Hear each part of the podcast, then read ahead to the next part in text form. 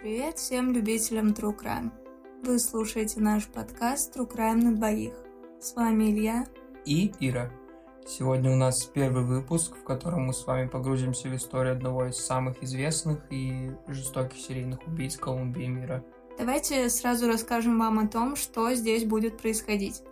Мы собираемся вместе и рассказываем друг другу историю преступлений, которые произошли в реальной жизни. Тот, кому будет рассказана история, будет слышать ее впервые. Да, Илья сегодня подготовил для меня историю. Мне интересно, что он выбрал и почему. Меня эта история поражает противоречием тем, которые одна затрагивают. Это жестокость, христианство и пятидесятничество, эзотерика и черная магия с гомосексуализмом и, конечно, исчезновение детей. И эта история продолжалась 7 лет.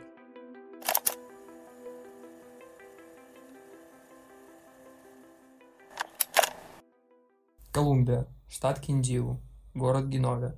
25 января 1957 года в семье Мануэля Антонио Горовита и Розы Дели Кубильес рождается второй ребенок и старший сын Луис Альфредо Горовита Кубильес. Мануэль, отец семейства, был невероятно жестоким человеком, пьяницей и прелюбодеем. Семья была большой. После Луиса родилось еще пять детей. Но и только ты понимаешь, их семь. Отец алкоголик, а мать наркоманка которая не проявляла к детям заботы, ласки и привязанности. Учитывая описание семьи, ты, наверное, понимаешь, какая там царила атмосфера. Родители часто ругались, устраивали скандалы с рукоприкладством на глазах у детей. Когда Луису было 6-7 лет, а Роза была беременна еще одним ребенком, Мануэль, как известно, бил ее. Это видел Луис и остальные дети. Он попытался защитить мать от отца тирана. Эту попытку моментально пресекли, и отец решил наказать сына за то, что тот вмешался во взрослые дела.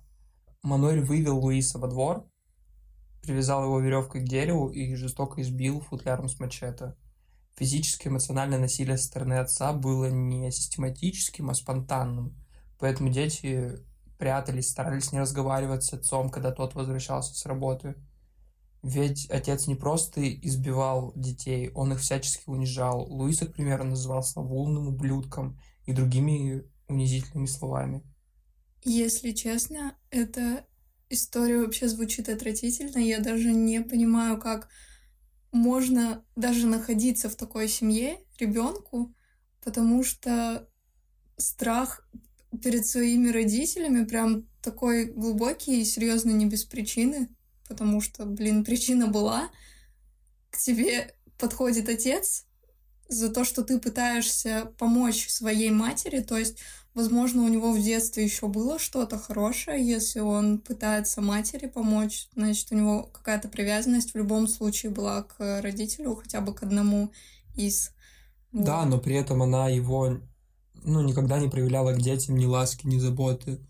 То есть, ну, он все равно от нее недополучал того, чего бы ему хотелось. И, ну, как мы знаем по многим историям, даже когда родители наркоманы, алкоголики, бомжи, пьяницы и так далее дети все равно их почему-то любят. Ну, просто потому что они вот, Может, их родители. это заложено на генетическом уровне. Не знаю, ну, в любом случае, как будто все равно что-то хорошее есть человеке. Если он пытается помочь матери, за это, правда, получает то, что его привязали, блин, к дереву, дереву. Привязали к дереву родители. Я даже не видела никогда таких ситуаций в реальной жизни. Да, ну, серьезно. Это, ну, это ну, не слышала. Ну, понятное дело, не видела, не слышала даже о таких ситуациях. Но вот сейчас я слышу впервые, чтобы отец привязал ребенка к дереву и избил футляром от мачете. Да, но это не все еще. Как будто избиений уже и унижений в семье мало. Отец часто отводил ребенка к себе в спальню, укладывал к себе в кровать, ложился с ним. Также часто это перерастало в то, что Мануэль приставал и насиловал сына. Ладно, теперь на этом фоне мне кажется, что даже привязка к дереву такой травмы не может отложить на всю жизнь, как вот это. Это вообще и мне даже страшно представить, что, возможно, таких семей много существует. Ну, вряд ли это одна единичная история. Ну да, естественно, это не единичная история, и таких в целом много просто. Мы о них не знаем, потому что многие не выносят это из, из семей и остаются наедине со своей травмой. Родители в целом не были щедры на теплые ласковые слова в отношении детей. С собой их брали куда-то только в целях, связанных с работой. Из-за продолжающегося военного конфликта в Колумбии семья переехала в Сейлан, в Аль-дель-Каука, еще до того, как Луис пошел в начальную школу. Он поступает... Подожди, то есть э, насилие происходило от отца еще до того, как он в начальную школу пошел? Да, причем э, у них это не как в России. То есть у нас там с 6-7 лет идут, а у них в 4-5, насколько я знаю. То есть это еще до начальной школы было. То есть, ну, до 5 лет. И это прям подтвержденный факт, что было насилие или это просто приставание, но без там проникновения? Слушай, э, я даже не знаю, потому что это все, ну, со слов Луиса. То есть мы эту историю знаем со слов Луиса. Каких-то прям документально подтвержденных э, историй их, по сути, нет. Ну, понятно, такие видео вообще запрещено выкладывать вряд ли. Кто-то собирается снимать когда-то. Ну да. Ну, жесть, если это, ну, ребенку типа три года, три-четыре, там сколько ты говоришь. Ну, вряд ли, мне кажется. И отец приходит к нему ночью в кровать. Нет, он, он это даже ложится в кроватку. Нет, он приглашает его к себе. Он его к себе в кровать. Ну, а тот, видимо, из-за того, что у него нет ласки от родителей, ему кажется, что это проявление любви да, такое. Он, он, он тоже же... говорил, э, ну, в, интер, в интервью Луис говорил, что он как будто, ну, шел с ним туда, чтобы, возможно, его, ну, испытать какую-то забо- заботу. Угу. То есть он ложился с ним в кровать, как бы не просто так, а, возможно, когда-то получить какую-то ласку или заботу о нем. Но получал немного другое. Ну, может, он это тоже воспринимал как ласку и заботу. Ну, ребенок в три года вряд ли осознает, что что-то там типа хорошо, что-то плохо. Ему кажется, ну, если так мой отец делает, значит, наверное, это правильно, это хорошо. И может именно поэтому в дальнейшем, ну, раз ты про него рассказываешь, серийный убийца, ну, может да. быть, поэтому в дальнейшем такой, это хорошо. Со мной так в детстве делали, значит, это хорошо. Типа это на подкорке? ну, но... сформировалось, э, типа, просто ну, разные сери... понятия. Ты имеешь в виду, он на серьезном воспринимает, что это хорошо и нужно так делать даже в возрасте Про, там 30 лет? Ну, относится к этому более адекватно, что это нормально, это адекватно, такое бывает, и я так хочу. Ладно, и на эту тему могу. поговорим, когда уже обсудим его убийство, его преступления. Он убивал? Не знал. Серийный убийца. Серийный убийца. Да. Луис поступает в школу имени Симона Боливара. Там поначалу он был жизнерадостным, дружелюбным мальчиком, но, как утверждали учителя, постепенно он стал застенчивым, замкнутым и отстраненным ребенком. Дети в целом жестокие, и эти изменения не заметили и начали издеваться над Луисом. Дразнили его, он сразу же получил кличку Гарабата с испанского «закорючка». Стебали из-за его очки, которые он носил по показаниям врача. По итогу Горовита выбирает отстраниться и играть на перемене в одиночку. Его невероятно злило, просто в ярости истерику впадал, когда ученики издевались над ним и преследовали, крича Гарабата. Несмотря на все эти жестокие конфликты, учителя не пытались вмешиваться в происходящее. Они просто оставили все как есть. Это буллинг. Это буллинг. Он накопил невероятную обиду на мир, на своего отца, который его унижал, бил и насиловал, на одноклассников, которые его также унижали, избивали и были из обеспеченных и стабильных семей, на учителей, от которых он хотел получить хоть какую-то защиту. Интересно, а почему он отстранился в школе? Ну, то есть он пришел нормальным, ну, среднестатистическим... Среднестатистическим... Он пришел нормальным среднестатистическим ребенком, ну, по словам, по крайней мере, учителей. И в какой-то момент еще не начались вот эти вот гонения на него, ну, дразнилки, и он уже сам закрылся и отстранился, из-за чего его и начали дразнить. То есть он закрылся, может, ему в семье говорили, что ты плохой, ты плохой, ты плохой, ну, да, ты ничтожный. Же... И он приходит на уроки, соответственно, в школу, думая, что я плохой, я ничтожный. То есть он это из семьи вынес, или это он понял, сравнивая себя с одноклассниками?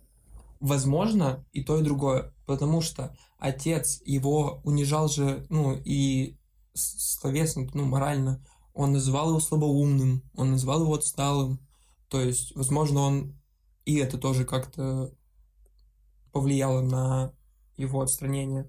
Возможно, он и сравнивал себя со сверстниками, потому что, ну, Горовита был не ленивым мальчиком, но, несмотря на все это, он проявлял желание учиться, но его крайне разочаровала неспособность понимать предметы, в том числе из-за плохой памяти.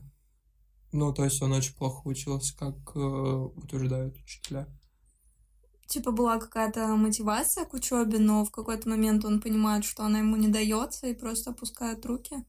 Возможно, да. То есть, возможно, здесь давление со стороны отца, что ты слабоумный и так далее. Ну, на самом деле, когда вот такой ярлык вешают на детей, что, ну, или даже на группу детей, там, типа, например, вы плохой класс. И они такие, да, мы плохой класс, мы не будем учиться.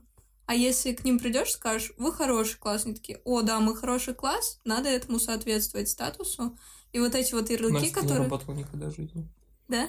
Нет, нас на всех просто вешали Но сначала это ярлык, ярлыки. это ярлык, Конечно. и он, ты в него верить начинаешь со временем. Тот ярлык, который на тебя повесили, если ему говорят, ты не способен, ну, несколько человек, не один, сказал, а тебе несколько человек говорят, ты не способен учиться, ты плохой, у тебя ничего не получится, ты никогда не поймешь. Он даже не попытается этого сделать даже не попытается понять, потому что он знает, что он не сможет, потому что ему об этом сказали там 5, 10, 15, 5, 5, 10, 15 человек. Все это, все ситуации в школе и дома просто не могли не повлиять на его судьбу. И в 1968 году, в пятом классе, Луис Альфредо Гравита бросает школу из-за плохой успеваемости и настойчивости отца зарабатывать деньги, дабы прокормить семью. То есть им не хватало денег, учитывая, какая большая семья, у них семь детей, двое взрослых, отец алкоголик. Хоть и вроде как работает. Ну, как думаешь, это решение самого Луиса было, или это решение было... Со стороны отца, мне кажется. Или это вообще решение школы? Или такого невозможно? Ну, просто я не знаю школьную систему Колумбии. Ну да. Ну да, мы не знаем как бы подробностей школьной системы Колумбии. Ну, тем более пятый класс, это, скорее всего, не как у нас, раз ты говоришь, что у них... Начальная школа у них около пяти классов. Ну, по моим, да. Ну, в общем, ситуация такая. По какой-то причине он уходит из школы, бросает ее, непонятно, скорее всего, это отец. Вот. Да, как но... я это вижу, если вот так вот рассматривать все, что я знаю. Скорее всего, это был отец, который сказал, бросай школу, иди работай. Мне нужны деньги. Ну да. Вот. И, ну, он, конечно, расстраивается, потому что, несмотря на издевки и все остальное, у него была тяга учиться. Отец запрещает Луису заводить друзей и подруг. Получается, полностью ограничивает его общение со сверстниками. Возможно, это тоже повлияло на то, что он отстранился, ну, до того, как его начали булить. Может, он уже тогда как-то влиял на Луиса, чтобы он меньше общался со сверстниками, и поэтому он из дома это принес, ну, замкнутость и зажатость. Окей, что все это время делала мать? Мать наркоманка, она. А, ну, то есть ей вообще плевать, она там рожает, рожает, рожает, и все. Ну да, по сути, скорее всего, отец такой, я главный, я Д'Артаньян, все пидорасы, скорее всего, так это было. Проходит примерно год.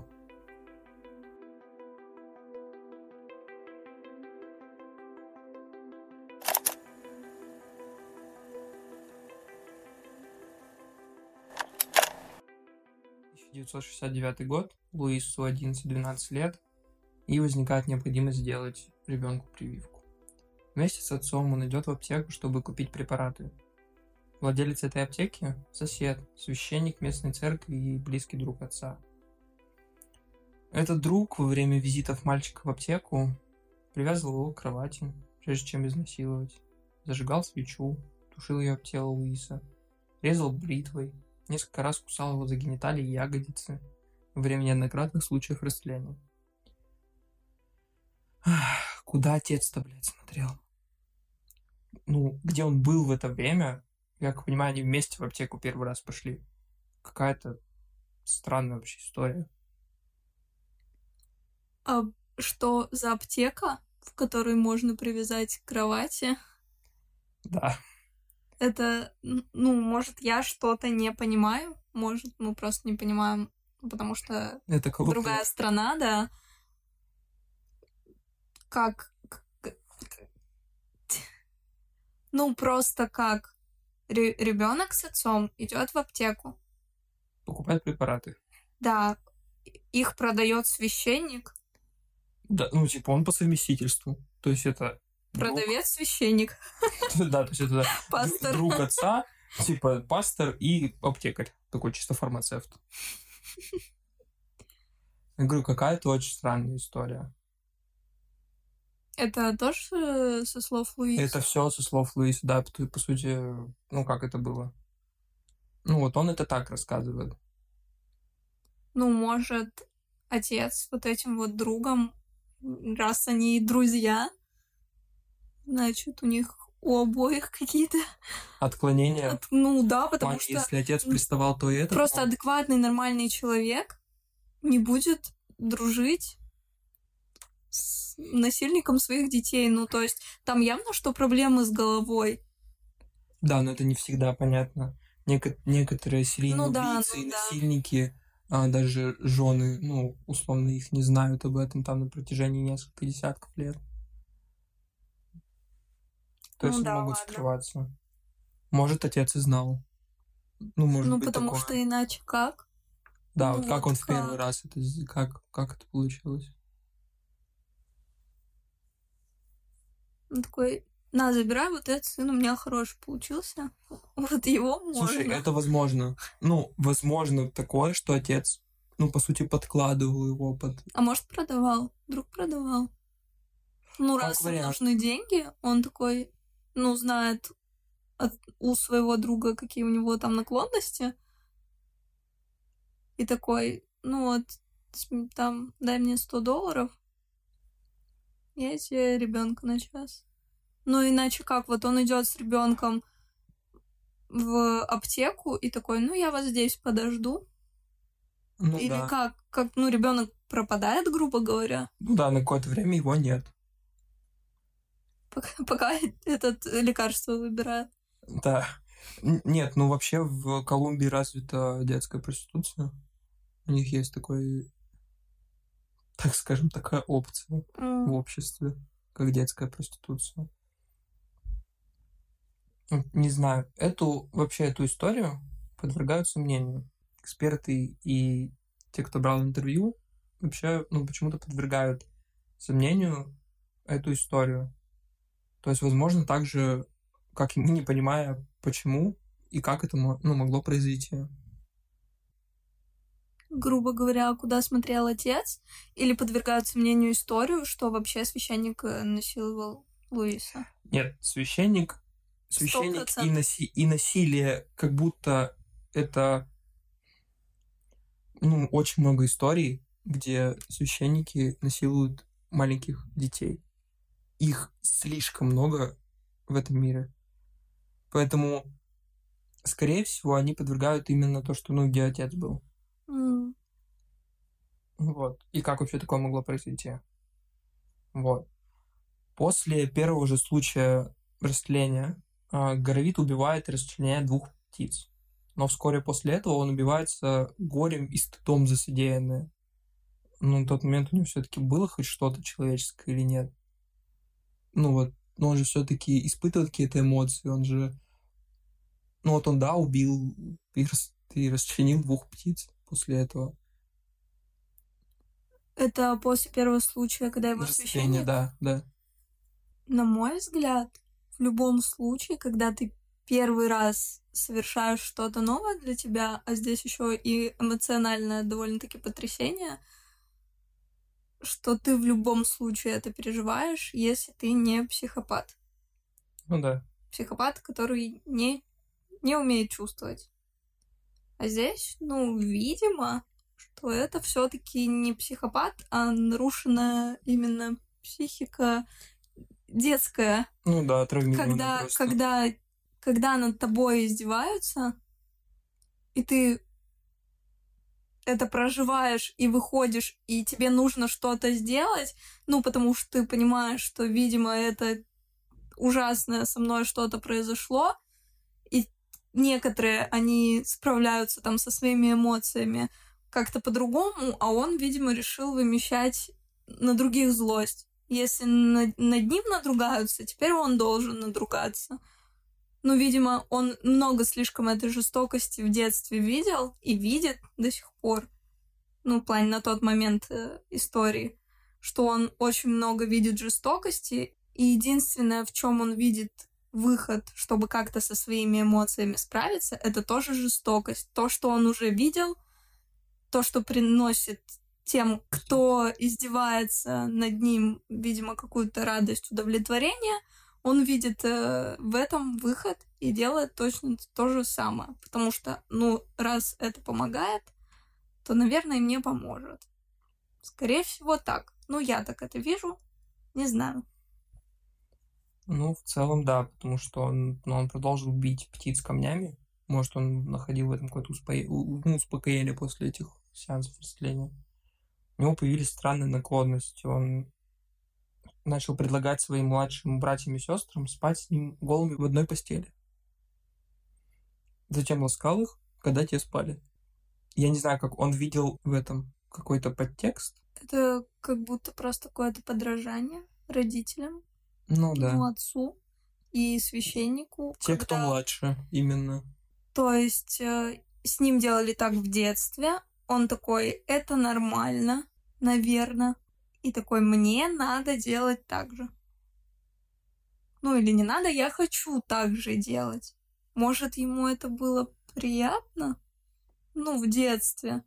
Раз мы говорили о том, что он шел к отцу за заботой и лаской, может, он понял, что это забота и ласка? Ну, то есть, такие определения этих слов дал что такое я люблю своих младших братьев и сестер, и я тоже хочу, чтобы они были окружены заботой и лаской, но теперь от меня я уже взрослый, я уже подвырос, Ну да. теперь это на мне, я должен как-то свои чувства проявлять, и проявлял свои чувства так.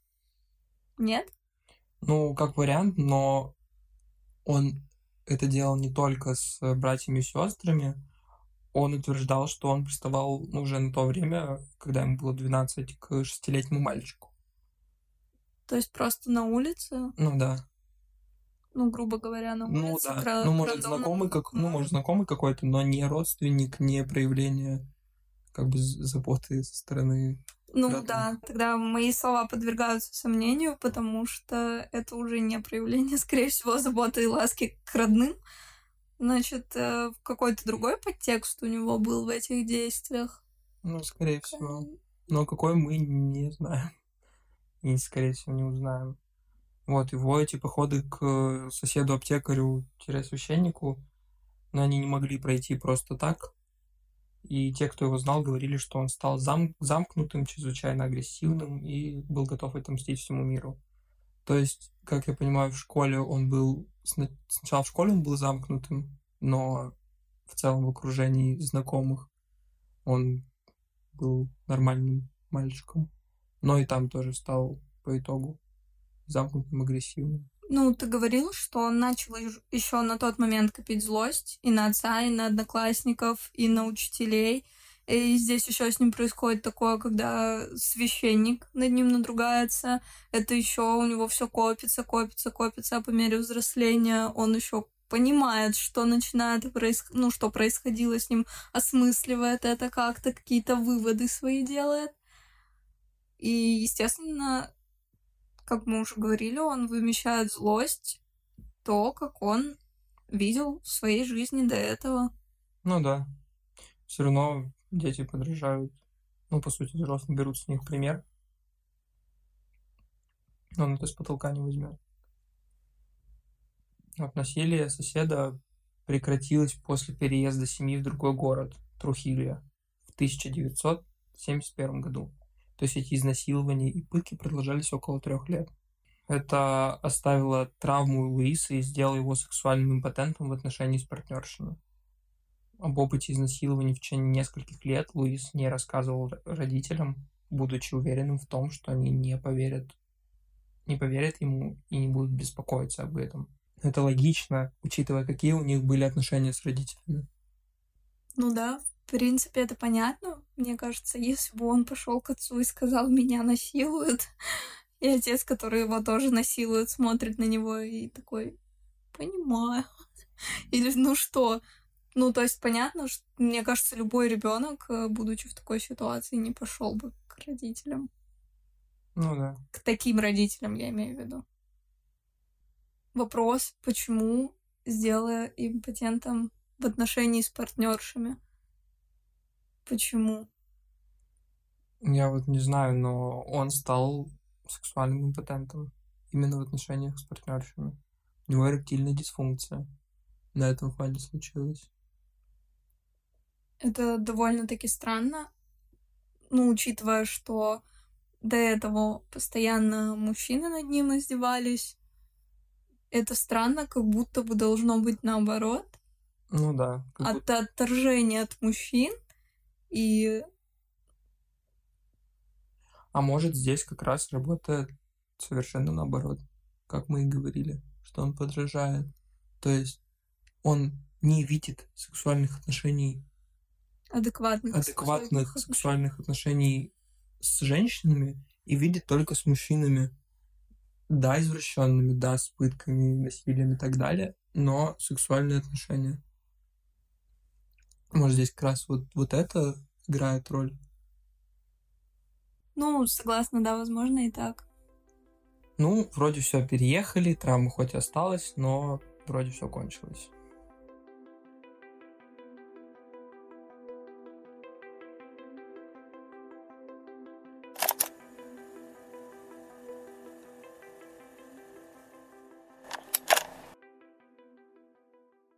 В городе Трухилья у семьи по соседству жил еще один друг семьи, он решил показать Горовита гетеросексуальную порнуху.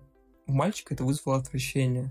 То есть, ну вот, в целом и подтверждение тому, что, ну, что он не видел адекватных сексуальных отношений с женщинами. А ему на этот момент сколько лет на время приезда? Ну, где-то 13-14 лет. Сосед увидел отвращение к порно с женщинами, отвел его в подлесок и там изнасиловал. Хорошо, хоть на этот раз это был единичный случай. Хоть и нельзя так рассуждать, но в любом случае это пиздец. Но тут хочется искать хоть где-то плюсы. Просто жизнь помотала этого мальчика, и я не знаю, он сам притягивает к себе такое, либо это к нему тянется, как, как к мальчику. Я не знаю, ну просто это странно. Ну, он даже родил, то есть и в семье пиздец, и в школе, и типа в отношениях с женщинами их больше, по сути, нет. И блядь, соседи какие-то конченые постоянно попадаются. Ну, такие друзья семьи. Ну, хотя... Может, он сам такой, пойдем в лес? Да, думаешь, ему понравилось три года, как над ним издевались и насиловали? Ну, вряд ли. Это вообще любому человеку не понравится. Ну, да. Ну просто как это возможно притягивать к себе такое? Каждый год. У тебя есть кто-то, кто тебя насилует. Ты переезжаешь, переезжаешь, переезжаешь, но за тобой тянутся разные люди, которые над тобой издеваются. Ну да. Просто это как будто невозможно. Может, он как-то...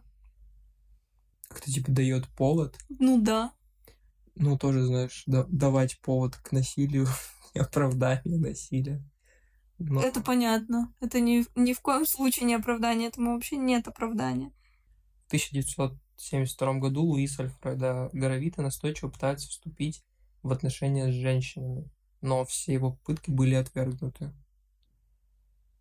Семейство алкоголиков и наркоманов, как ты понимаешь, имеет соответственный круг общения таких же алкашей. И через таких друзей семьи Горовита Луис пристрастился к алкогольным напиткам. Соответственно, началась зависимость. Он стал алкоголиком. Но как он раньше пить не начал, учитывая его родителей, я не знаю. Ну, 14 лет, это там 15 уже, да, наверное? 14. 14 лет. Тоже начать пить алкоголь, это не есть хорошо. Ну, конечно, не есть хорошо. Я просто... Это, ну, это нет не оправдание. Ну, просто у него такой бэкграунд и такая семья у алкоголиков, по сути. Что, ну, что может можно и, раньше... и, и 8 лет начать типа пить. Того, типа, да. когда ты берешь пример с родителей, он же видит, что они не очень, наверное. Ну, сложно, наверное, критически мыслить в такой ситуации и в такой жизни в целом, что понимать, что они не ведут прям хороший образ жизни и что выпивать это плохо. Он может говорить, ну, думать, что ну так и надо. Значит, если не пьют, ну, значит, это хорошо. Вряд ли у него вообще какие-то есть мысли по этому поводу, потому что он школу бросил там в очень раннем возрасте, ему не давалась учеба, у него нет каких-то социальных установок правильных, у него просто вот свое видение жизни. общения, по сути, со сверстниками нет, который ограничил отец. Да, а то есть попытки него... общения были просто буллингом в его сторону. Он не социализировался. Ну да. Вообще нет. И все, что он видит, это насилие и жестокость. Ну да, вообще во, во всех аспектах своей жизни. И интересно, почему с девушками не получалось. Ну, то есть он пытается, но его отвергают. Потому что он алкоголик? Или что? Или потому что он не вызывает доверия? Интересно, конечно. Ты вопрос. вообще, ты вообще знаешь про его внешность? Ну, то есть он был симпатичным на тот момент. Я не могу оценивать колумбийцев. Ну, я, я видел его. Ну, он... Нет, слушай, когда он был мальчиком, ну, он был симпатичным. Но в целом он, ну, это обычный мальчик. Ну да. Как бы не прям не урод, Ничего там такого нет. Обычный мальчик 12-13 лет. Вот. Почему его отвергали, тоже вопрос. Мы как бы об этом и, и его тоже спросить, знаешь, не можем. То есть, может, какое-то поведение у него было не по стандартам, что такие, типа, нет, иди нахер. Ну, нет, может. Да, вряд ли у него адекватно, если мы говорим о том, что он не социализировался, то вряд ли и адекватное поведение здесь можно ожидать от него. Конечно. Тем более он не видит отношений мужчины и женщины нормальных, адекватных. Он его отвращает сексуальное отношение, гетеросексуальное. Его все это отвращает. И, скорее всего, и у него отношение к женщинам, соответственно, тоже не особо приятное, скажем так. В 1972 году родители выселяют его из дома. Ну, ему плюс-минус 14 лет. После того, как мать Розы Дели Кубильес застукала сына при попытке изнасилования пятилетнего мальчика. То есть решение охуенное. Просто выселяешь сына из квартиры, и нет проблем. Учитывая о какой семье сейчас речь ведется, и учитывая, что у матери там этих сыновей и дочерей там еще, немерено... еще штук осталось. Да-да-да, немерено количество. В принципе, ну вот этот сын дурак, мне он не нужен, давай уходи. Ты дурак. Ну, конечно, Мать, она... конечно, она наркоманка. У нее тоже здравого ума там мало осталось. И, соответственно, видя такое, я не знаю, какие у нее отношения с мужем вообще, учитывая, что ее муж такой же, и ей бы давно пора. И этого мужа тоже с дома. Ну, а останется то, что нам ребенка. одна на руках с пятью-шестью детьми. Куда она? И так денег не хватает. Ну да. Цепляется просто за возможность выжить. Вот и все. Не знаю, где и как все это время жил Горовита, но он вернулся домой, и в 1973 году, то есть примерно год, его опять выселяют после попытки изнасилования уже шестилетнего мальчика. Он, конечно, поднял планку, но всего на годик. Вот. Интересно, что за дети? Ну, типа, с улицы или это родственники? Нет, это просто дети с улицы, потому что попытка изнасилования вот этого шестилетнего мальчика была на ЖД-станции в Богате, в столице Колумбии. Ну, они не из столицы, то есть они из другого города. Ну, Луис приехал в Богату и нашел там мальчика, просто на ЖД-станции. Попытался его изнасиловать, об этом узнали, когда мальчик закричал. Приехала полиция и арестовала Луиса. Он заявляет на допросе, что хотел слегка поприставать к ребенку. Его отпускают. Помогите. Да. Отпускают. Да, его отпускают. То есть в Колумбии слегка поприставать к ребенку норма. Да, то есть это просто попытка, ну, типа, это не изнасилование, это попытка изнасилования. То есть норм. Ну, скорее всего, ну, как я это понимаю, да. Что сделали родители Луиса? Правильно. Выгнали из дома. Мануэль сначала делает выговор сыну. Внимание! За то, что тот не выбрал женщину для сексуального насилия, а мальчика. Отец сыну делает вот такой выговор. Он, наверное, его уважать тогда начал немножко. Ну, сын на меня похож, Вера.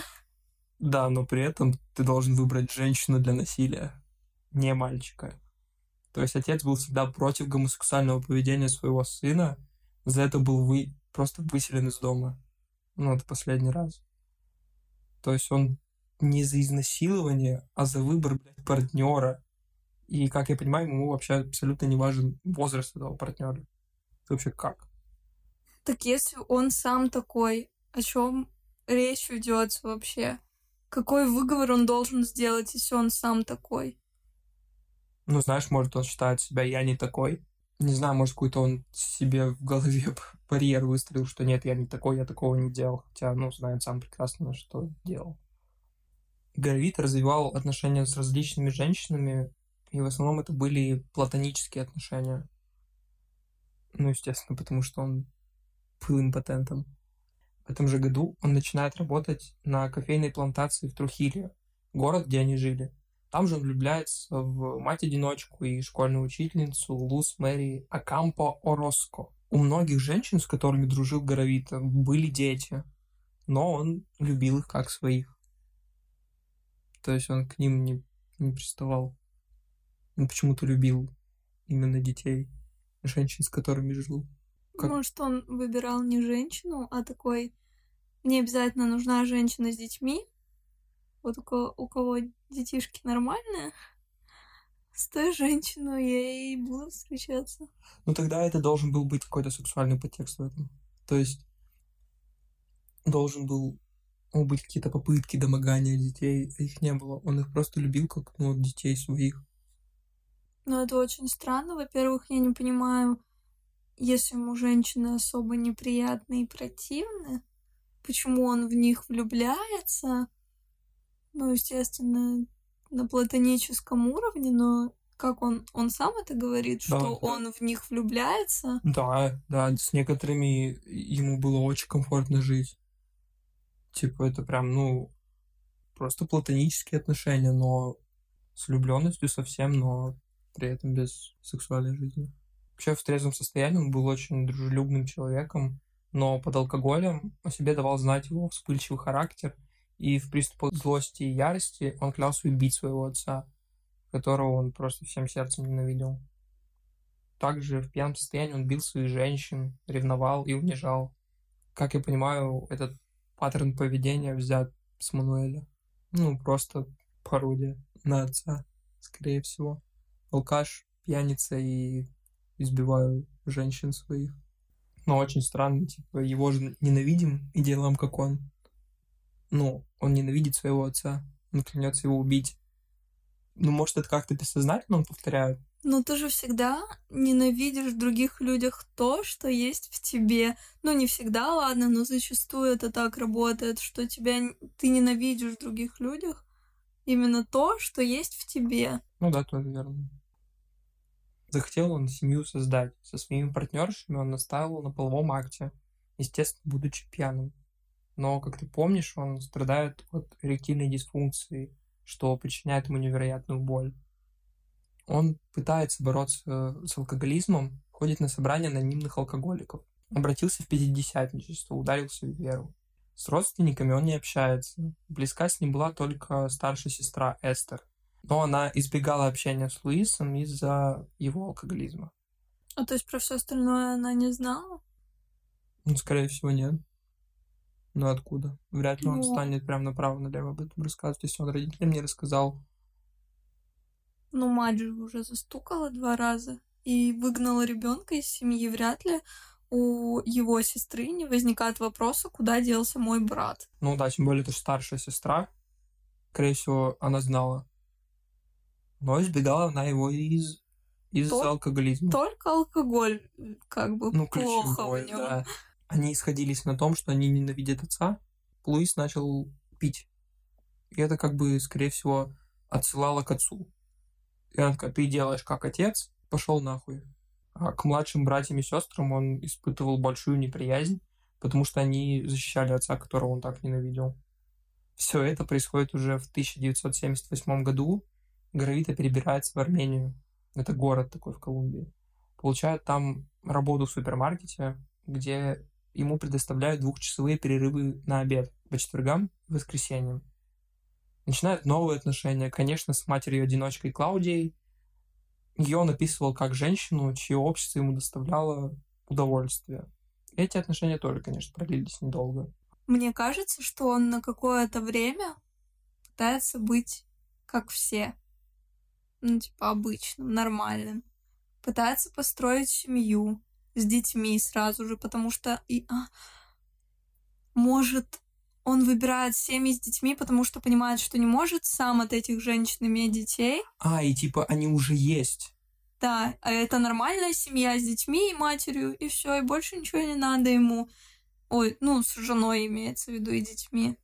Ну да, слушай, это тоже как прикрытие. Типа, я нормальный. У меня вот жена, вот дети. Ну, правда, это не жена, но, ну, типа, девушки, это... Не расписывался он ни с кем. Но он опять переезжает и заводит новые отношения, и которые продлились опять недолго. Почему? Только вот почему он ну, длительные отношения не строит? Из-за чего? Из-за того, что он алкоголик, и они, ну, многие этого не принимают. А это так и есть. Ну, много кто его выгонял именно из-за, из-за алкоголизма. Ну, может, он потому что интимных отношений не может дать девушке. Вот, или вот в этом я бы это хотел сказать. То есть они его выгоняли, а он не уходил. Ну да, ну просто все равно на какое-то время он как будто пытается быть адекватным, нормальным, там верить в кого-то. Ну, ты говоришь, что он в веру ударился. Да, стал пятидесятником. Ходить на собрания алкоголиков, то есть тоже социализироваться, грубо говоря, и лечиться от алкоголизма, понимая, что это плохо, и это на него негативно влияет. Или это все прикрытие? Или это все прикрытие? Вот, вообще, аппетиты Луиса растут, и здесь он набирает оборот своих преступлений.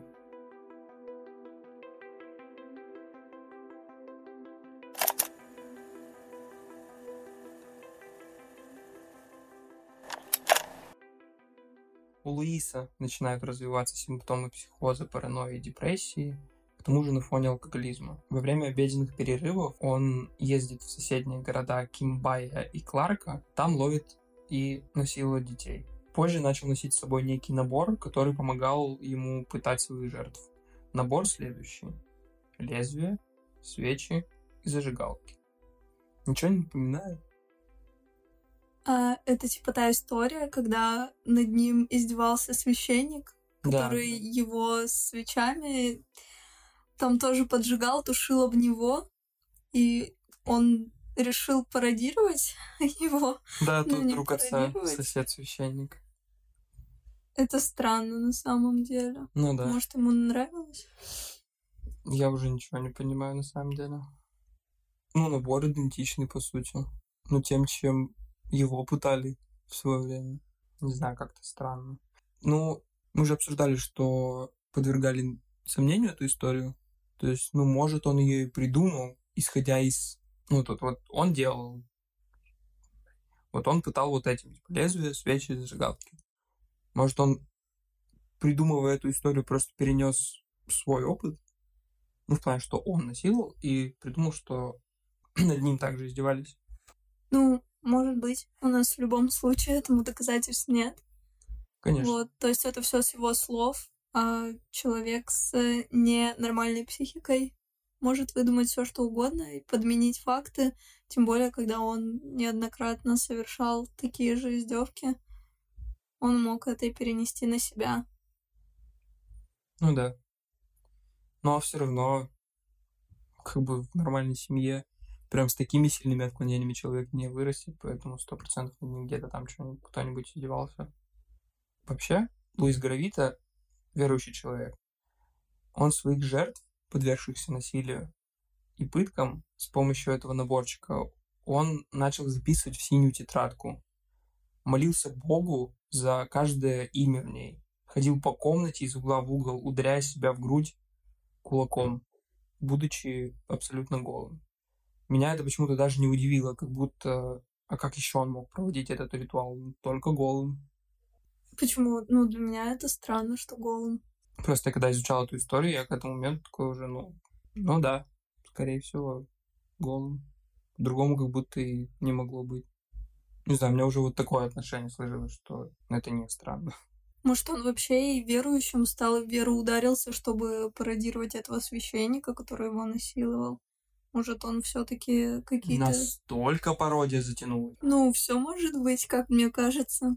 У него какой-то ритуал, и он стал каждую ночь читать Библию, увлекся эзотерикой, гаданием на картах Таро и сатанизмом.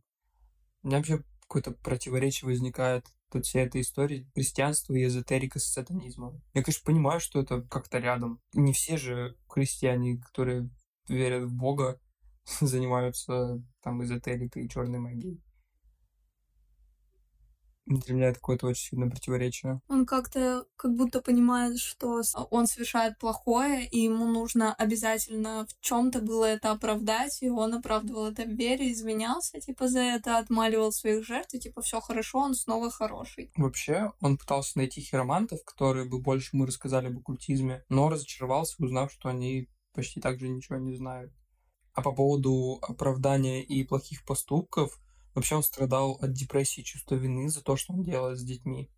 Начали его мучить ночные кошмары. Он просыпался по ночам весь в слезах, но тут же заливался в истерическом смехе, когда вспоминал удовольствие, которое он получал от их боли. Ну вот вообще логика где-нибудь будет присутствовать здесь? Это слишком сильно противоречивый молодой человек, нет? На самом деле, в начале, когда начинаешь про него слушать, кажется, что он просто, ну, больной, психопат, но потом начинает прослеживаться, что что-то, возможно, в нем и есть адекватное, и он понимает то, что он делает.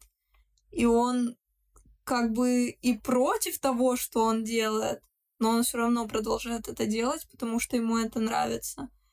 Мне кажется, у многих людей можно найти такое, только не в таких глобальных масштабах, а в плане, ну не знаю, ты типа борешься с какими-либо внутренними желаниями своими, которые ты считаешь неправильными. Ну да, но ты все равно это делаешь, потому что тебе это нравится. Ну вот, например, даже брать в плане еды. Многие же люди, они зависимы от еды, они понимают, что, например, так много кушать нельзя, но все равно едят и винят потом, и потом винят себя за это а это им удовольствие причиняет. Ну, кстати, это тоже же, мне кажется, одна из разновидностей зависимости. Скорее всего, просто какая-то эмоциональная зависимость от, ну, причинения боли. Он зависит от своих эмоций, которые он получает, причиняя кому-либо боль. Ну да, в принципе, это похоже на зависимость тоже. Вообще он не останавливается на эзотерике, он читает книгу Адольфа Гитлера «Майнкамп», внезапно у него появляется навязчивая идея, что они похожи.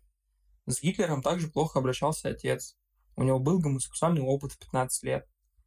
В интервью он говорит, как будто идентифицировал себя с ним. Его симпатия переросла в обожание и обожествление этого персонажа. Он невероятно восхищался массовыми захоронениями во время Холокоста. Также в интервью прозвучала фраза «Он хотел, чтобы я был с ним в другом мире». Не, ну это вот уже что-то из разряда неадекватного. Я, конечно, понимаю, что люди верят в то, что они хотят верить, но думать о том, что его там Гитлер зовет к себе и хочет, чтобы он ему помогал там в убийствах каких-то, в Холокосте. Ну, это, это насчет помогать мы не знаем. Он просто восхищался. Я обожал этого человека и, по сути, Холокостом и обожал массовые захоронения. Почему-то у него вот такая тяга была к массовым захоронениям. Почему, непонятно. Но он сотворил себе прям такого кумира. И то, что он говорит, что Гитлер с ним похож только из-за двух вот этих параметров, что с ним плохо обращался отец, где, мне кажется, много такого можно встретить в мире, и про гомосексуальный опыт в 15 лет тоже, в принципе, сейчас в современных реалиях это часто встречается. Идентифицировать себя с Гитлером по этим двум параметрам тоже довольно странно, но, видимо, ему нужен был какой-то пример э, для подражания, ну, да. и он нашел его в этом человеке. Мне кажется, он просто выделил два основных пункта. Он, мне кажется, в мелочах себя там еще видел. Ну, он читал Майнкамф и как-то старался соотнести себя с ним в каких-то мелочах. То есть он здесь выразил просто две основные, точнее, два основных критерия. Но мы это, как всегда, не узнаем. Вообще тут очень много такого принимающегося, по сути, на веру. Просто что, то, что он говорит. Его кладут в психиатрическую лечебницу на 33 дня. Назначают антипсихотические препараты и запрещают выезжать из штата на небольшой срок. Этот срок прошел, запрет спал, он немедленно бежит в Перейру 28 февраля 1984 года, где он похитил, растлил, пытал свечками, лезвиями и покусал двух детей. Они публично опознали Горовита. Ему пришлось бежать из города но его задержала полиция. Отгадаешь, за что? Ну, единственное, что мне может прийти в голову, это за, не знаю, растление малолетних. По логике, это его стезя. Да, да, но его сажают за кражу драгоценностей у друга. Почему? Почему его не посадили за растление? Его же дети опознали. На тот момент он растлил уже больше сотни детей меня вообще удивляет э, вот поведение полиции в Колумбии в таких ситуациях, потому что, как э, я помню, что его еще и в малолетнем возрасте, ну, в довольно там в подростковом возрасте. Ну, в 15 лет его задержали, и в 14 лет его задержали. Да, и такие, ну, это попытка насилия, это не насилие, можешь идти гулять. Ну, это вот как мы знаем, да, из э, того, что, ну, его отпустили, его, по сути, не задержали, но допрос был но он заявил, что хотел бы приставать к мальчику. Как его отпустили, почему его отпустили, непонятно. Вот, он, ну, как бы его задержала полиция за кражу драгоценностей, но так как там наказания совсем другие, не как у нас, то есть он там отсидел совсем немного, то есть даже меньше, меньше года, намного меньше. И нашел он себе еще одного кумира, так скажем, персонажа для восхищения. Это был колумбийский убийца Кампо Элиас Дельгадо Моралес, который убил свою мать и еще несколько человек в ресторане «Богаты» в декабре 1986 года. Восхищало его всеобщее внимание к этому событию. С того момента Луис Альфредо Горовита начинает вынашивать обширная фантазия приобретения пулемета и уничтожения отца семейства Мануэля Антонио Горовита с последующим самоубийством. То есть, восхищаясь всякими убийцами, он чувствовал, что самоубийство после массового убийства – идеальный способ умереть. Восхищение убийцами, что Гитлером, что Моралесом – это уже да, в принципе, уже и так понятно, что человек неадекватен, когда он уже более сотни детей растлил и каких-то, возможно, уже даже убил на тот момент. Э, уже говорит о том, что его все что угодно уже может восхищать, а покончить жизнь самоубийством, ну, может, он в этом видит выход э, действительно, потому что раз он себя корит за все свои грехи, за то, что он делает, вот, то тут он останется как бы безнаказанным, но для себя наказанным. То есть он свою жизнь закончит, но его никто по-другому наказать не сможет. Ну да. Ну, как я понимаю, пребывание в психиатрической лечебнице, где его пичкали препаратами и выписали антипсихотические вещества, помогало примерно на 0%, учитывая, что он сразу же сорвался и побежал в другой город насиловать и кусать детей.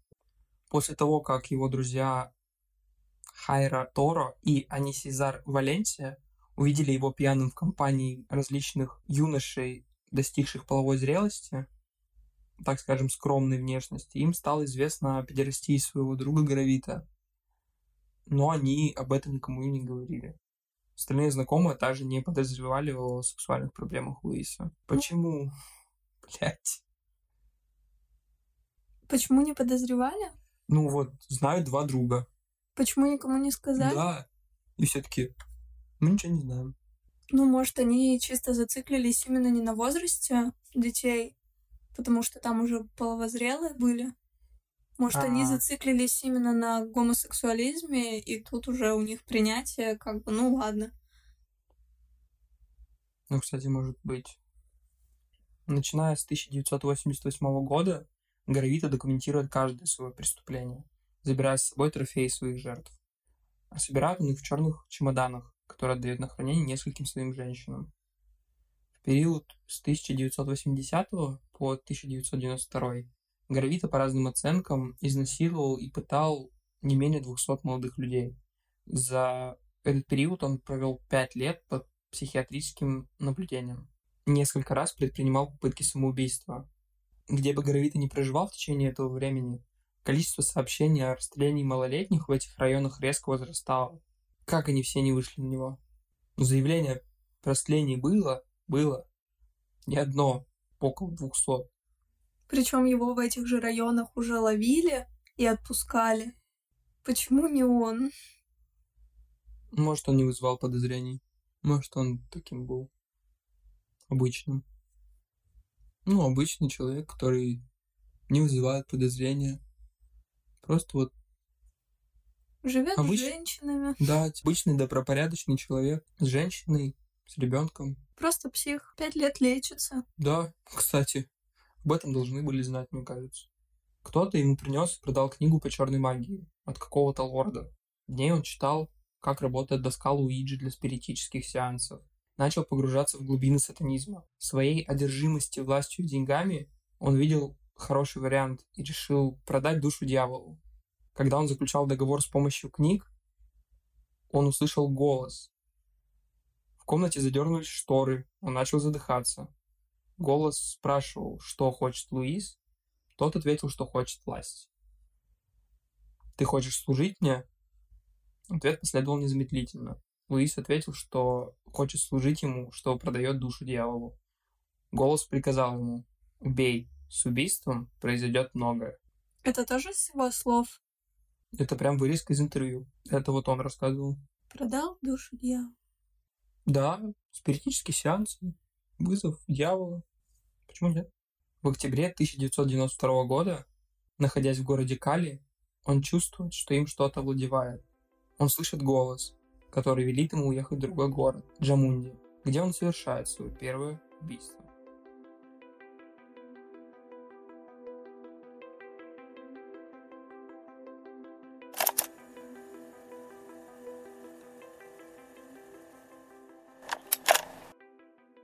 Горовито сидел и выпивал на базаре, возле которого прогуливался 13-летний мальчик Хуан Карлос, которого заметил Луис. По его словам, отражение лунного света пробудило в нем невероятно странную силу, напомнив о детстве, которое заставляло его убивать в состоянии ярости. Он начал следить за ребенком, купил по дороге синтетическую веревку и мясницкий нож. Предложил Хуану работу за тысячу песо. Мальчик покидает людный район Джамунди вместе с Горовито, чтобы отправиться в отдаленный район, рядом с местной железной дорогой. Позже там находят тело мальчика. с выбитыми передними зубами, сильными порезами прямой кишки, перерезанным горлом и отрезанными гениталиями. Это жесть, какое отвратительное убийство. К тому же первое. То есть видно потому, как он его убил, что ему вообще как будто абсолютно все равно было. Заметят его, не заметят. Не знаю, как будто ему вообще наплевать. И почему? Ну за что? Типа горло, кишки, гениталии. За что? Ну, как он говорит, заметил невероятно странную силу в отражении лунного света. А, то есть это типа дьявол им управлял? Ну, по его словам, в момент убийства, который говорил ему «убей, все изменится».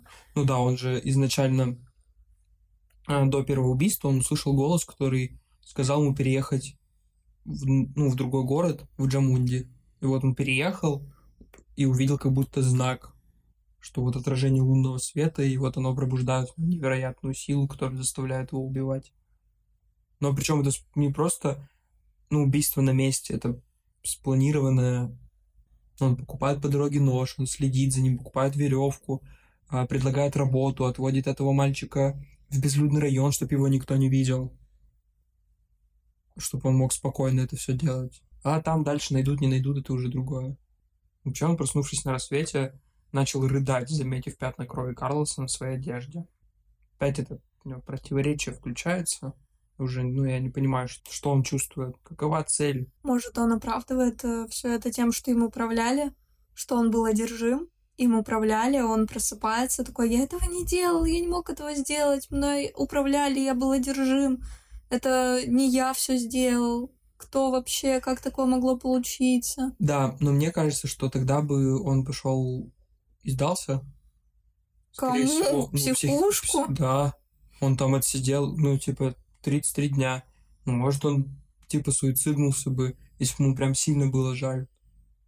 То так он просто прыдает, включает биполярку, но при этом первое убийство совершил 4 октября 92 года. И начинает после этого переодеваться, чтобы избежать опознания и ареста. Что, может, его кто-то видел вместе с этим мальчиком. Начинает скрываться после первого убийства. Ну, он в любом случае понимает, что это неправильно. Он себя корит за это, но продолжает это делать, продолжает. Где логика? Вот, я про это и говорю, что если бы он прям сильно страдал от этого, я говорю, он бы пошел, сдался, ну, там, чисто мое мнение. Может и нет. Я не могу ему в голову залезть, тем более даже если бы залез, я бы, поди, там ни хера не понял. Вообще в течение многих лет он документировал свои преступления, собирал билеты, квитанции, одежду, удостоверение личности жертв. Все это хранил вот в этих черных матерчатых чемоданах. Гравита оставлял чемодан у своей сестры Эстер. Ну, старшая сестра, mm-hmm. с которой они общаются. Потом отдал его Луз Мэри, это его первая любовь. Начал собирать ампутированные пальцы ног жертв, но потом избавлялся от них, потому что опасался, что команда поисковых собак его найдет. А вопросы, женщины ему задавали вопросы. Типа, Кто за чемодан? Ну, видимо, нет. Ну, вот они же хранили. То есть его сестра хранила его чемодан. Его первая любовь хранила его чемодан. Несколько женщин. Ну, которые... себя он при этом их не оставлял. Нет, он боялся, нет, что конечно. его найдут, он скрывался. Ему нужно было сохранить эти трофеи. Значит, он гордился этим, как будто бы. Ну, иначе зачем еще собирают трофеи жертв? На память, ну, грубо ну, да, говоря. это, знаешь, как кубки за достижения. 10 октября 1992 года Гравита собирался отправиться в Трухиле, город, где они жили с семьей, чтобы повидаться со своей старшей сестрой Эстер. Увидев проходящего мимо ребенка, пытаясь обуздать свои порывы, он начал разбивать контейнеры в состоянии ярости. Ну, видимо, не получилось. Гравита убил 12-летнего Джона Александра Пеньеранду по дороге к сестре, находясь в городке Тулуа. Луис начал навязчиво убивать молодежь, преимущественно бедных мужчин. Собирал с них в качестве трофея ампутированные пальцы. В 1993 году он немного меняет свой модус операнди. Гравита начал вспарывать животы своим жертвам.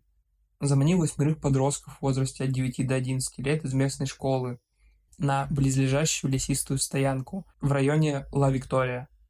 Это были Генри Джованни Гарсия, Марко Аурелио Кастиано, Хуан Дэвид Карденес, Хайме Орландо Папаян и еще три неопознанных ребенка. Естественно, собрал с них трофеи, ампутированные пальцы, которые также скоро выкинул, потому что опасался, что его выследят. Это уже какое-то массовое убийство. Это уже страшно на самом деле. Ну, он их по очереди, насколько я знаю. Он бы с восьми не справился, тем более от 9 до 11 лет. Но 11 летки могли его восьмером пойти скрутить, это же все пацаны. Ну да. Затем он убил еще двух детей в районе Мейсон. Прежде чем уехать в Тулуа, в Перейру, в Кимбаю и затем снова в Тулуа, где он убил еще детей. Это все за 1993 год. В начале 1994 года Луис Альфредо Гравита заманил юношу из богаты, которому было около 12 лет. Напоив его огненной водой, Гравита раздел и связал мальчика в уединенном месте у оврага в полубессознательном состоянии. Затем он отпустил ребенка. Юноша заметил неприятный запах. Обнаружив, что источником этого запаха была братская могила, ребенок немедленно схватил нож и перерезал сухожилие Гравита на левой руке. Но Луис одолел мальчика и убил. С какой целью он его отпускал? Но он начал убивать. Он на тот момент всех своих жертв убивал. А тут он решил, ну, по сути, связать и изнасиловать как раньше и отпустить. Ну, может, из-за того, что он его напоил, он был уверен, что ребенок никому ничего не расскажет. Может, ему на тот момент у него настроение такое игривое было не убивать, а... Ну, именно не убивать, а на тот момент, может, ему захотелось просто приставать, изнасиловать, а так как ребенок был в бессознательном состоянии, он подумал, что его не сдадут. Ну, это полубессознательное состояние как бы не оправдалось, учитывая, что ребенок сумел перерезать ему сухожилие. Но попытка не удалась, и все-таки он его убил. 4 февраля 1994 года Гравита заманил 13-летнего Хайме Андерса Гонсалеса с площади Боливара на поле сахарного тростника. После убийства мальчика он замечает поблизости распятие. Он впадает в кратковременный психоз, во время которого закапывает свой нож, молится о прощении, забирает нож и возвращается в свой гостиничный номер, чтобы повторять священное писание пятидесятников. Помогите! Что не так? Что не так? Он верит э, в существование одного и второго, и тому и второму поклоняется. Ну да. И первому, и второму. Ну, извините, душу он продал дьяволу. Он не, не суициднулся, чтобы душа куда-то там попала. Да, но в какие-то моменты он такой, меня видят, меня видит э, там тот, кому он молится, я делаю плохо, мне нужно это замолить. Нет, это просто даже не поддается объяснению. Ну да, я, я говорю, даже не противоречие понимаю. просто на каждом шагу, в любом его действии он делает вроде в одном логично и сразу же делает какую-то хрень. Ну, просто что-то совершенно не поддающееся объяснению. Просто логики ноль. Об одной из своих жертв Луис говорил следующее. Я увидел ребенка далеко от себя. Он учился в школе, я его немного знал. Он подзарабатывал, продавая фалоимитаторы.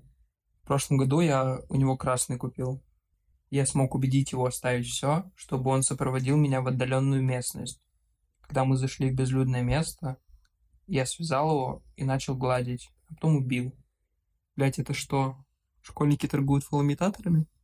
Ну, видимо, видимо, нам просто этот менталитет немножко не знаком, потому что и сам Горовита бросил школу, чтобы начать работать, а когда, возможно, у тебя не хватает денег, тебе предлагают просто любую работу и заставляют подрабатывать.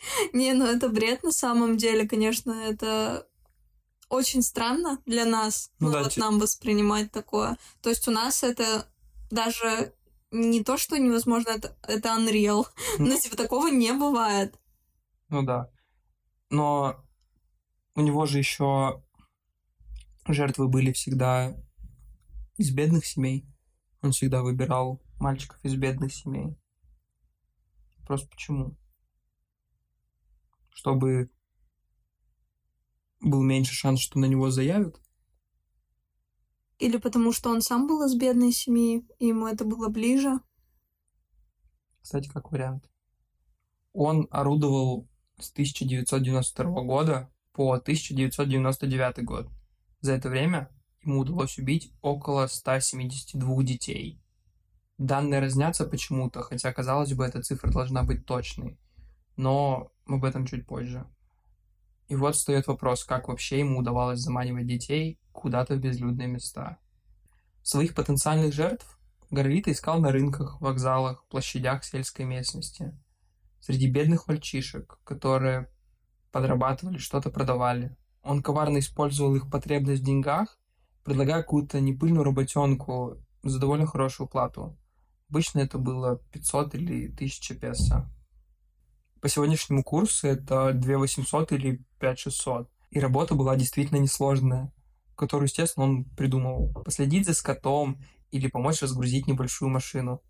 Конечно, мальчики из бедных семей хватались за возможность быстро, хоть и немного, но заработать, и с охоты шли за Луисом.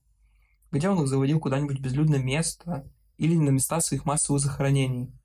Обычно это было далеко, и Луис специально выматывал своих жертв, чтобы те стали уязвимыми и, естественно, имея физическое превосходство, связывал, насиловал и пытал. Он же алкаш, он не излечился от алкоголизма и почти постоянно пил огненную воду, это самогон колумбийский. Пил даже во время совершения преступлений, поэтому нередко находили бутылки из-под этой жидкости возле жертв. Но, естественно, колумбийская полиция не придавала абсолютно никакого значения этому. Вообще хочется разобраться, как такое возможно, почему этого человека в течение семи лет искали. Никто не мог найти. Может, тогда встает вопрос, искали ли? Вот. Ну, во-первых, колумбийская полиция находила некоторые тела жертв и думала, что это какие-то сатанисты, потому что очень похоже на обряд. Принесение в жертву, горло у многих жертв перерезано, у некоторых гениталии отрезаны были. Вообще, Гарвита действовал очень жестоко. Помимо изнасилований, это были невероятные пытки, которые могли довольно долго продолжаться, пока ему не надоест. Он их связывал, запугивал ножом, сначала ласкал, гладил, потом мастурбировал над ними. Дальше шли разные методы. От ударов отверткой в ягодицы, кисти, ступни, до сдирания кожи с ягодиц сломанным лезвием. Пока жертвы были еще живы, он им отрезал гениталии, избивал. Кому-то вырезал кишки и насиловал после этого. Ножом протыкал задний проход. Также некоторым наносил более ста ножевых ранений.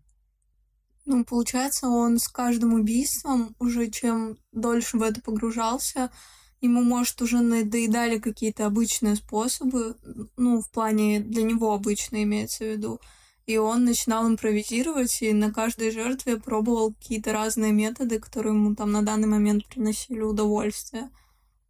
А вообще не укладывается в голове, потому что это дети. Дети. Да. Ну это же жесть. И не найти его за 7 лет. И родители этих мальчиков, ну ладно, из бедных семей, но я уверена, что в некоторых семьях действительно любят и ищут своих детей. Да. Почему? Ну, как я и говорил, колумбийская полиция находила некоторые тела жертв и заявляли о пропаже, но это было похоже на какой-то обряд сатанистов. И искали, скорее всего, не, не конкретного человека, а, скорее всего, какую-то секту, кто там в жертву кого-то приносит. Кульминация наступала, когда он перерезал горло или заживо обезглавливал ребенка, вставляя в рот отрубленной головы гениталии жертв. И этот человек потом молится и просит прощения за все, что он делает. Да? И думает, что его простили за это. И еще и когда у тебя такая безнаказанность в течение семи лет, когда человек понимает, что наказание не приходит, и он этом... просто позволяет себе при этом все, что угодно. Он возом... ну, возомняет себя не человеком. Ну да, при этом безнаказанность даже не в течение семи лет убийств, а до этого он еще там не менее 200 детей в течение нескольких лет насиловал просто. И за это тоже не получал абсолютно никакого наказания. Его отпускали там в том же юном возрасте из, при попытке изнасилования шестилетнего мальчика на ЖД-станции в Богате, когда Луису 12 было. Единственное, за что он сидел, это когда у друга драгоценности украл. Чисто, И то недолго. Чисто приоритеты полиция расставила. Да. Дети? Да насрать. Иди. Иди насилуй. Иди убивай. Гравита мог достичь оргазма, только избивая и нанося ножевые ранения своим жертвам во время полового акта. Убийства были в разных штатах, и их в одно целое никто не связывал. Тем более в то время в Колумбии не было ни компьютеров, ни тем более интернета, так как дети были из неблагополучных семей, а многих из них даже не заявляли о пропаже. Самое интересное, что во время насилия над детьми, до того, как он еще начал убивать, колумбийская полиция охотилась на главу медельинского наркокартеля Пабло Эскобара. Вся страна была на ушах, так что до него просто не было дела. Но когда он убивать начал, Пабло уже в тюрьме сидел. Он, правда, сбежал, но это уже другая история. Проходит 7 лет его безнаказанных зверств. На дворе 22 апреля 1999 года. Бездомный бродяга, живший в лесу, слышит детские крики. Выглянув из кустов, он видит взрослого мужчину, который насилует маленького мальчика. Побоявшись вмешаться, бомж бежит в полицию. Естественно, пока он бежал, объяснял полицейским, что произошло, прошло время. Стражи правопорядка приехали на место происшествия, но, к сожалению, уже было поздно. Мальчик был мертв. Преступник скрылся. Решив прочесать окрестности, полиция находит идущего по дороге человека. Он заявляет, что он местный депутат, сказал, как его зовут, назвал номер депутатского удостоверения, говорит, что очень спешит на встречу. Депутаты оставляют в участке до утра, так как ни компьютеров, ни интернета нет, и проверить номер паспорта невозможно, а звонить в офис политику слишком поздно. Один из полицейских оказался довольно любознательным. Проверив записную книжку задержанного, обнаружил адрес человека, который жил неподалеку. Съездил туда, человек назвал реальное имя задержанного. Им был, как ты понимаешь, Луис Альфредо Горовита Кубильес. А этим человеком была одна из бывших подруг нашего героя. Надо сказать, что Луис хоть и был необразованным, но притворяться он умел. Видимо, выработал и развил навык какой-то скрытности, умение подстроиться под ситуацию и сыграть роль того, кем ты притворяешься.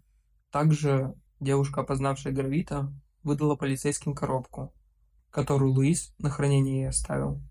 В данной коробке были найдены фотографии, вырезанные из удостоверений юных уличных торговцев.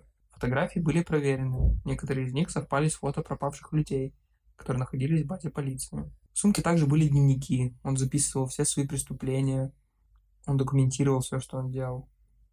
Гравита прижали, и тот начинает давать показания признается в убийстве 172 детей и нескольких десятков изнасилований. Начинается проверка по его делу. Нужно не только признание, но и доказательство его причастности к стольким убийствам. Его истории начинают подтверждаться, когда полиция находит очки на одном из мест преступления, которое как раз соответствует специфическому заболеванию гравита. Потом находят ДНК на некоторых орудиях убийств и телах жертв. На интервью Гравита говорит, что не насиловал никого. И никто доказать не смог, хотя все признаки насилия есть, есть свидетели. Никого он не пытал, а просто убивал, вот и все. К тому же он аргументировал это тем, что у него эректильная дисфункция. Надо было провести медицинскую экспертизу, чтобы это доказать. Короче, он все отрицает, кроме убийств. К тому же есть четыре выжившие жертвы, которых он насиловал. Они его познали, а на телах жертв нашли его ДНК.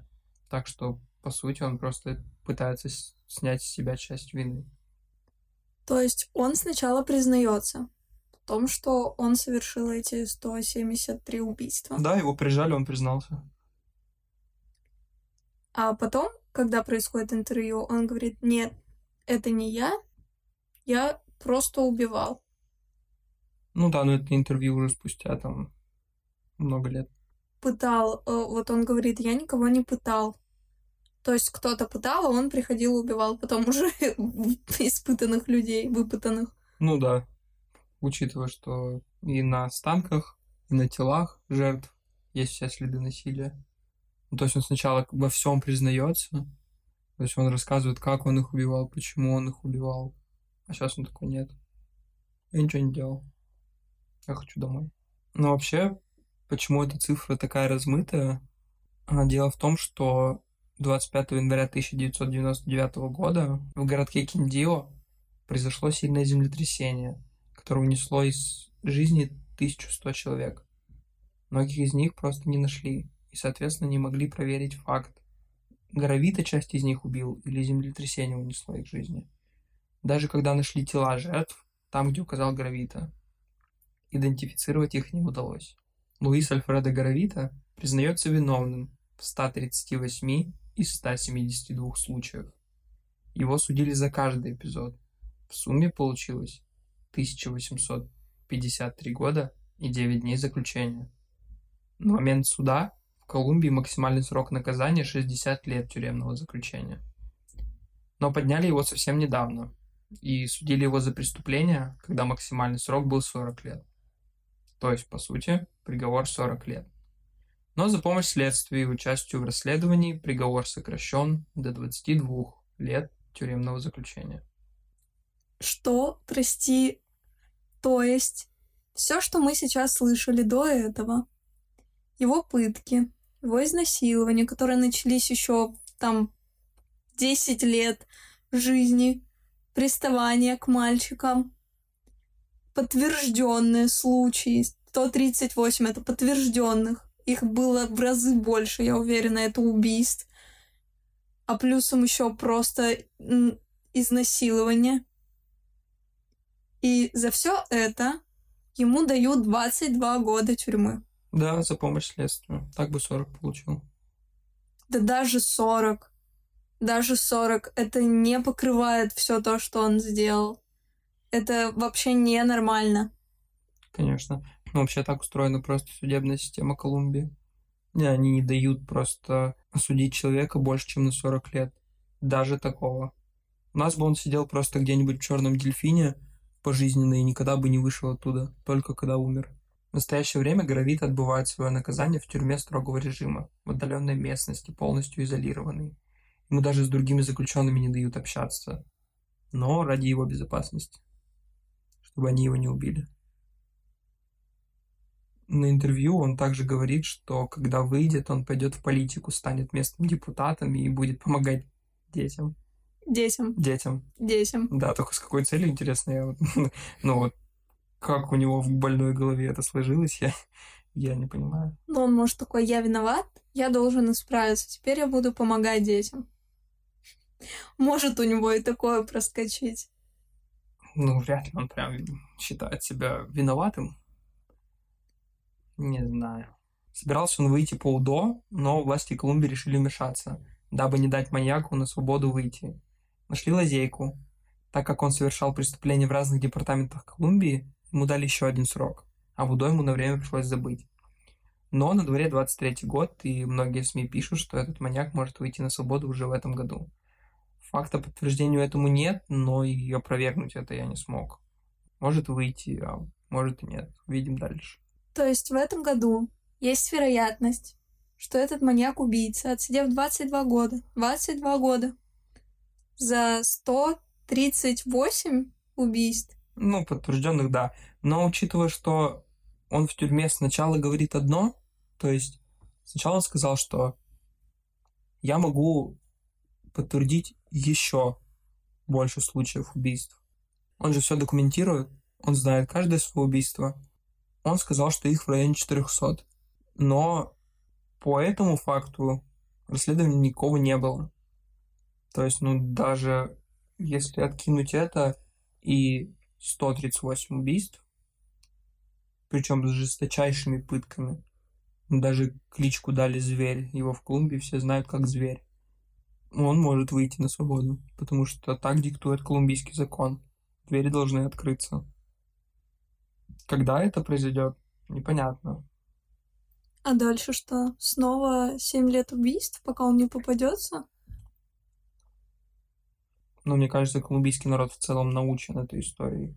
Мне кажется, это не прошло без бесследно. Мне кажется, ему не дадут там просто жизни. Мне кажется, его кто-нибудь просто убьет, и все. Его знают в лицо. Он не сможет там выжить.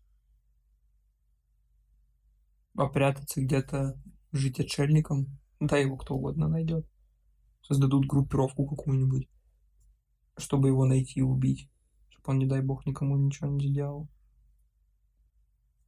Никто никогда не поверит, что он исправился.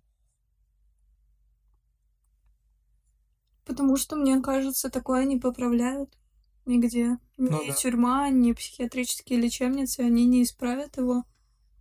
Он с детства такой, и он будет таким. Да? Я не верю в то, что можно исправиться от такого и излечиться. Да, поэтому вообще его нужно изолировать. Ну, на пожизненно. И просто содержать вот в закрытой камере под контролем. Но там он чувствует себя в безопасности. Даже охранники, которые, по сути, охраняют заключенных, он их считает как будто своей системой безопасности. Ему там, по сути, хорошо. В этом никто не трогает. Он там существует сам с собой. В полной безопасности его никто не там не убьет. Он изолирован от других заключенных. Вообще хотелось бы поговорить на тему мотива. То есть, все эти зверства были чисто сексуальными предпочтениями, ну, точнее, отклонениями? Или же это имело мотив жертвоприношения какого-то? Он ведь у нас душу дьяволу продал, он им командовал, руководил. Убей, с убийством произойдет многое.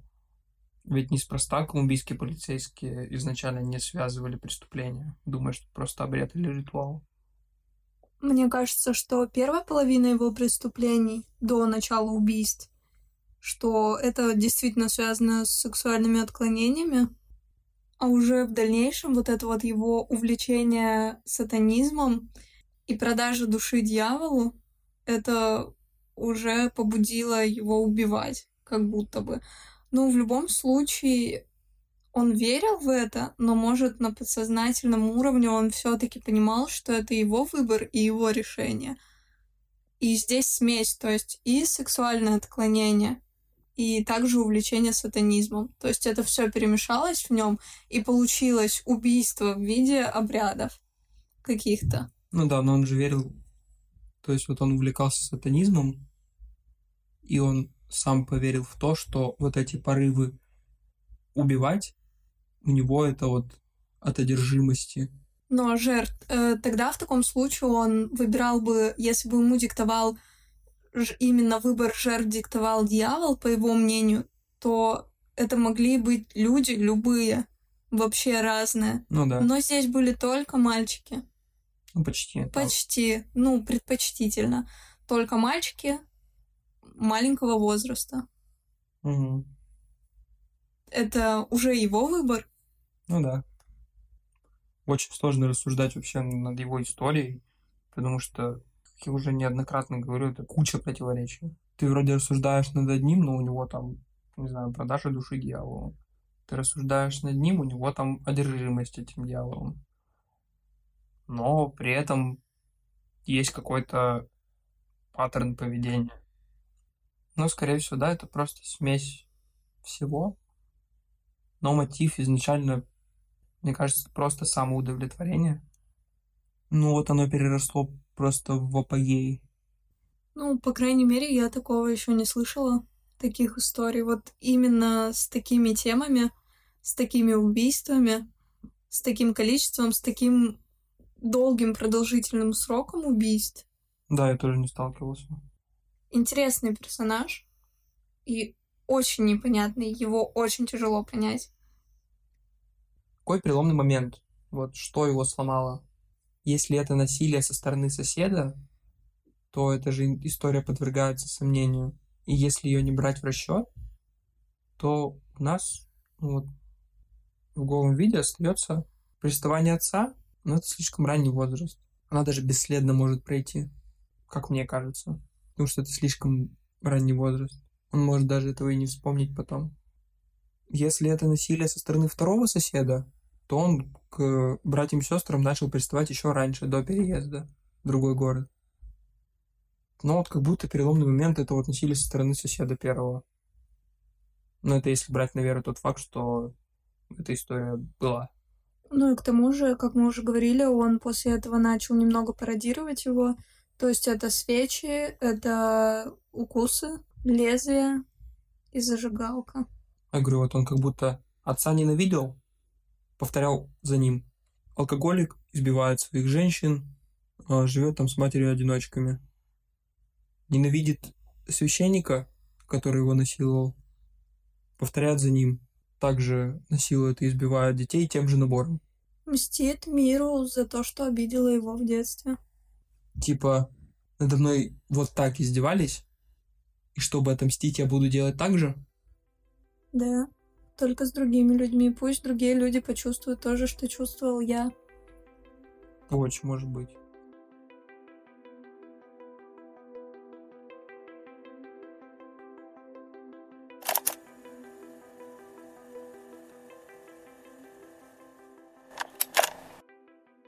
Принципе, на этом моменте хочу поблагодарить Илью за то, что он подготовил такую историю, которая действительно можно подумать, потому что сильно-сильно противоречивая и противоречивое чувство вызывает. Это дети, гомосексуализм, это сатанизм, черная магия, эзотерика и многие-многие другие случаи его убийств э, настолько детально и подробно сегодня для меня прозвучали — что создает огромную картину просто его жизни. Ты немножко понимаешь, что он делает, но не понимаешь, почему он это делает, зачем он это делает, как он это делает. У меня осталось после этой истории в голове ощущение ужаса, что такому человеку дают 22 года тюрьмы, и, возможно, в этом году он выйдет на свободу. Да, это далеко от меня. Это тяжело понять, потому что этот человек не здесь и никогда не будет здесь, но он будет там. И все это может произойти с другими людьми повторно, и выпускать этого человека на свободу, это кажется для меня просто ужасным неправильным поступком. И хотелось бы, чтобы таких людей в мире было намного меньше. Я думаю, что это единичный случай, правда. Я надеюсь, что следующая история, которую я уже подготовлю для Ильи, будет э, не менее интересной и может вызывать дискуссии. Поэтому будем ждать, что будет дальше. Пока что слушайте наш э, первый подкаст, оставляйте свои комментарии по этому поводу, потому что мнение нам действительно очень важно. От этого зависит, какие мы будем в будущем. Но также подписывайтесь на наш телеграм-канал, True Crime на двоих. Там будут публиковаться анонсы новых эпизодов, часть записей, которые остались за кадром, нарезки со смешными моментами, и там вы найдете все материалы по делу, которые вы сейчас слушаете. И, конечно же, будьте осторожны и не забывайте смотреть за плечо.